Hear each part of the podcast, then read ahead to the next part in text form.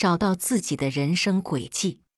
一天，弟子们和禅师一起在田里插秧，可是弟子插的秧总是歪歪扭扭，而禅师却插得整整齐齐，就像是用尺子量过一样。弟子们感到很疑惑，就问禅师：“师傅，你是怎么把禾苗插得那么直的？”禅师笑着说：“其实很简单。”你们在插秧的时候，眼睛要盯着一个东西，这样就能插直了。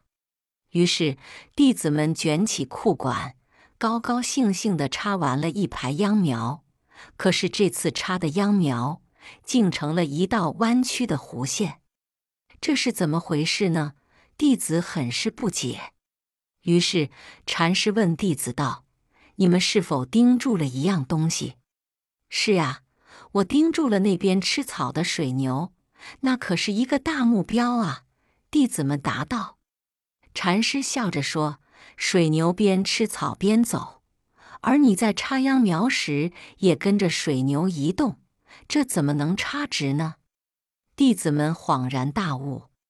这次他们选定了远处的一棵大树，插完一看，插的秧果然都很直。